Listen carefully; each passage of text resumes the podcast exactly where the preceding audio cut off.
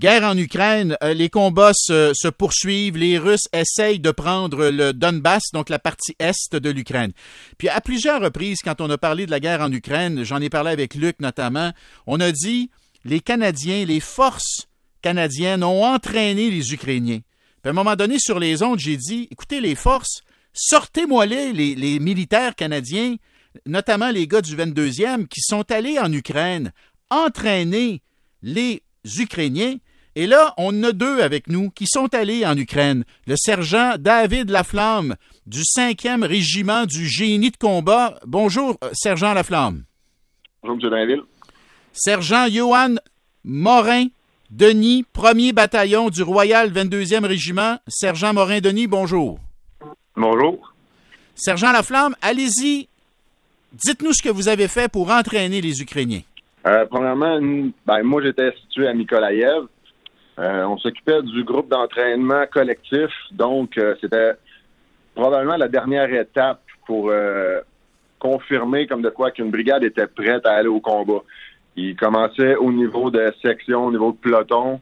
Ensuite de ça, plus ça allait, plus ça évoluait. Puis un jour, il était prêt justement à aller s'entraîner au niveau de brigade. Puis nous, on recevait justement ces brigades-là pour confirmer leur entraînement.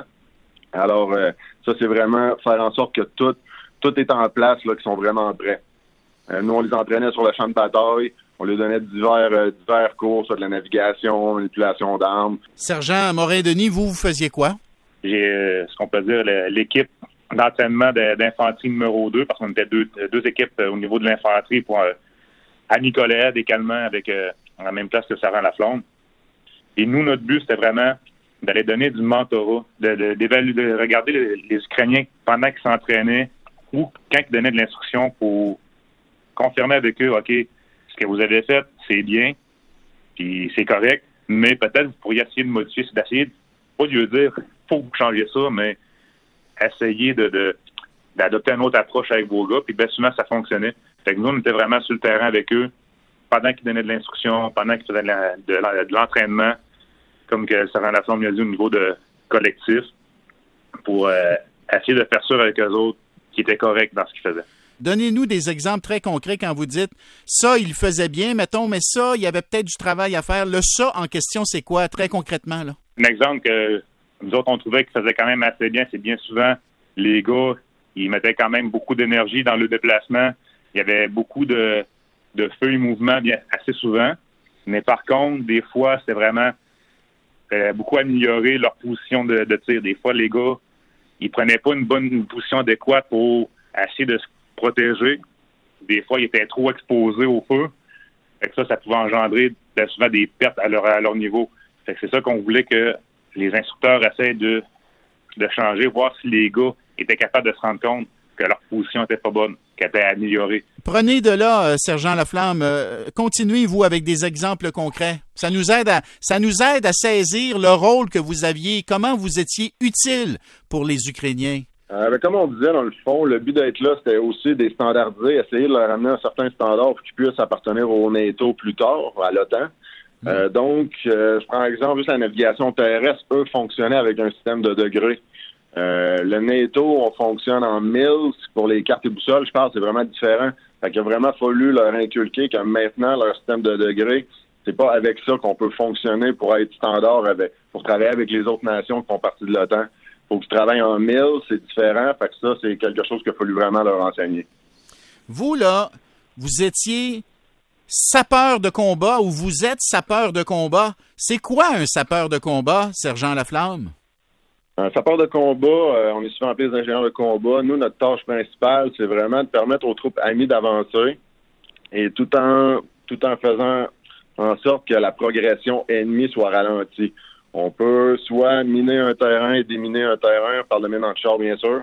Euh, ensuite de ça, euh, on fait, on fait des champs de mine, on peut poser des obstacles, on peut brècher des obstacles pour l'ennemi, on va poser les obstacles. Pour que l'ami avance, on va brècher les obstacles, on va permettre aux, troupes amies d'avancer.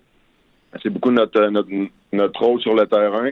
Par contre, moi, en Ukraine, j'étais pas utilisé en tant que sapeur de combat. J'avais plus une mission qui j'avais plus une job plus euh, overall si on veut. Mais on avait quand même un détachement qui était euh, ailleurs en Ukraine qui n'était pas Nikolaïev de sapeurs de combat qui eux ont entraîné les ingénieurs euh, de combat ukrainiens avec toutes sortes de techniques de déminage et tout ça. On avait vraiment une équipe sur le terrain aussi en Ukraine qui faisait ça. Mais comme des mineurs comme des mineurs sergent Leflamme ça veut dire par exemple qu'il y a des Ukrainiens des soldats ukrainiens qui ont été entraînés pour déminer ou désamorcer les bombes qu'on voit sur les images sur les réseaux sociaux, par exemple, des bombes qui n'ont pas explosé. Il y a des soldats qui sont spécialisés, comment dire, la technique pour désamorcer ces bombes, et il y a des soldats ukrainiens donc qui ont été formés pour ça.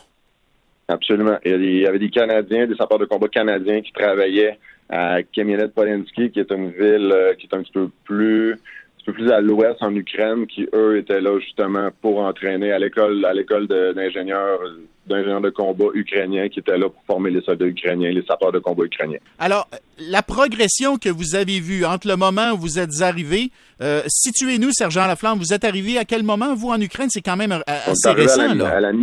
À la mi-septembre 2021. Parlez-nous du progrès que vous avez vu pendant les mois que vous étiez là. Est-ce que tu sais, quand vous les voyez se battre présentement, les Ukrainiens, je veux dire, tout le monde, tout le monde est absolument euh, renversé par la qualité de la résistance qu'ils ont offert aux Russes, puis même ils ont réussi à les, à les arrêter au nord de Kiev. Je veux dire, quand vous voyez ça, est-ce que vous vous dites, ah, je les reconnais, je les reconnais, mes Ukrainiens, là? On est agréablement surpris de la résistance qu'ils offrent aux Russes en ce moment. Est-ce qu'on est surpris? C'est sûr et certain que personne donnait vraiment cher de leur peau. Euh, oui, on est on est content de voir ça. Euh, c'est sûr que les Ukrainiens sont des très bons apprenants. À, partir du moment qu'on a la bonne technique d'approche avec eux, ils sont très ouverts à apprendre une nouvelle technique, à pratiquer une nouvelle technique. Mais tu sais, d'un autre côté, on peut pas prendre le crédit non plus de tout ce qu'ils font en ce moment, parce que sérieusement, euh, tu sais, la fierté d'un peuple, ça s'apprend pas à l'école, puis en ce moment, c'est ça. Euh, les, Ukrainiens se battent pour leur peuple. Euh, la population s'est mobilisée. Le président il est là derrière ses troupes, il les encourage, il reste sur place. Fait que, oui, certainement que notre enseignement a quelque chose à voir avec ça. Mais comme je vous dis, la fierté d'un peuple, ça ne s'apprend pas à l'école. Ah, ça, je trouve ça très beau ce que vous venez de dire là. Euh, Sergent Morin-Denis, quand vous regardez les combats, qu'est-ce que ça vous inspire? Pas nécessairement répéter ce que Sarah Laflamme a dit. C'est sûr que oui, on est agréablement surpris de, de voir à quel point ils sont capables de rester forts puis rester devant eux autres. Mais ça reste que c'est un peuple, comme qu'il dit, ils sont extrêmement fiers. Et peu importe question, ils sont contents d'avoir eu l'indépendance et la liberté qu'ils avaient acquis. Et ils sont prêts à se battre jusqu'à la mort pour pouvoir défendre euh, leur liberté. Le saviez-vous ça? Le sentiez-vous, Sergent Morin-Denis? Tu sais, quand vous les entraîniez, est-ce que vous vous disiez, eh boy, les Russes savent pas ce qu'ils... Les Russes vont pogner en deux minutes quand ils vont se retrouver là, à, pénétrer en Ukraine, ils vont pogner en deux minutes parce que les Ukrainiens vont se battre jusqu'à la mort pour défendre leur indépendance puis leur pays. Le, sentiez-vous, ça? Ben, c'est sûr qu'on s'en doutait quand même que dans le début, il n'allait pas pouvoir euh, réussir à rentrer facilement. Jusqu'à quel point qu'on s'attendait qu'elle allait résister? Personnellement, moi, je pensais pas qu'elle allait pouvoir résister aussi longtemps, mais on se doutait que les, que les Ukrainiens, quand même, parce que eux autres même le disaient, il y avait des, soldats qui étaient encore là à l'âge de 63 ans qu'on a vu. Puis le monsieur le disait, moi, ça me dérange pas. Il dit, moi, je suis c'est mon pays. Je l'ai défendu pour mes enfants, puis je vais le défendre encore pour mes petits-enfants. Même s'il faut que je laisse ma vie, je vais le faire. Puis c'est vraiment, d'un autre côté, c'est vraiment inspirant de les entendre quand ils disaient ça, des voix qui sont fiers de leur, de leur pays. Sergent Laflamme, Sergent Morin-Denis, dites-nous ce que vous, vous avez retiré de ça, de cette expérience comme formateur euh, en Ukraine? Sergent Laflamme? Euh, c'est sûr et certain que ça a été valorisant comme expérience. On va là, en ce moment, c'est sûr qu'on trouve ça très triste de voir qu'est-ce qui se passe, mais on, se dit au moins que peut-être notre apport a, pu changer quelque chose. Euh, par contre, aussi, ce que j'ai trouvé très valorisant, ça a été notre implication côté social. On n'était pas, on n'était pas seulement là pour entraîner l'armée ukrainienne, on a également participé à des, activités de bénévolat. Nous, dans la ville de Mykolaïev, on s'est impliqué auprès de l'hôpital des vétérans, euh, les vétérans de l'armée ukrainienne là-bas. On a fait une journée de bénévolat. Ensuite de ça, on avait un mandat avec un orphelinat local d'enfants handicapés à Mykolaïev, où on s'est impliqué aussi, qu'on a ramassé beaucoup de fonds pour eux. Avant de quitter en décembre, dans le fond, avant de quitter pour nos vacances en décembre, on, les a apportés pour euh, environ 5 000 canadien de matériel euh, pour, justement pour améliorer le bonheur des enfants qui sont là-bas.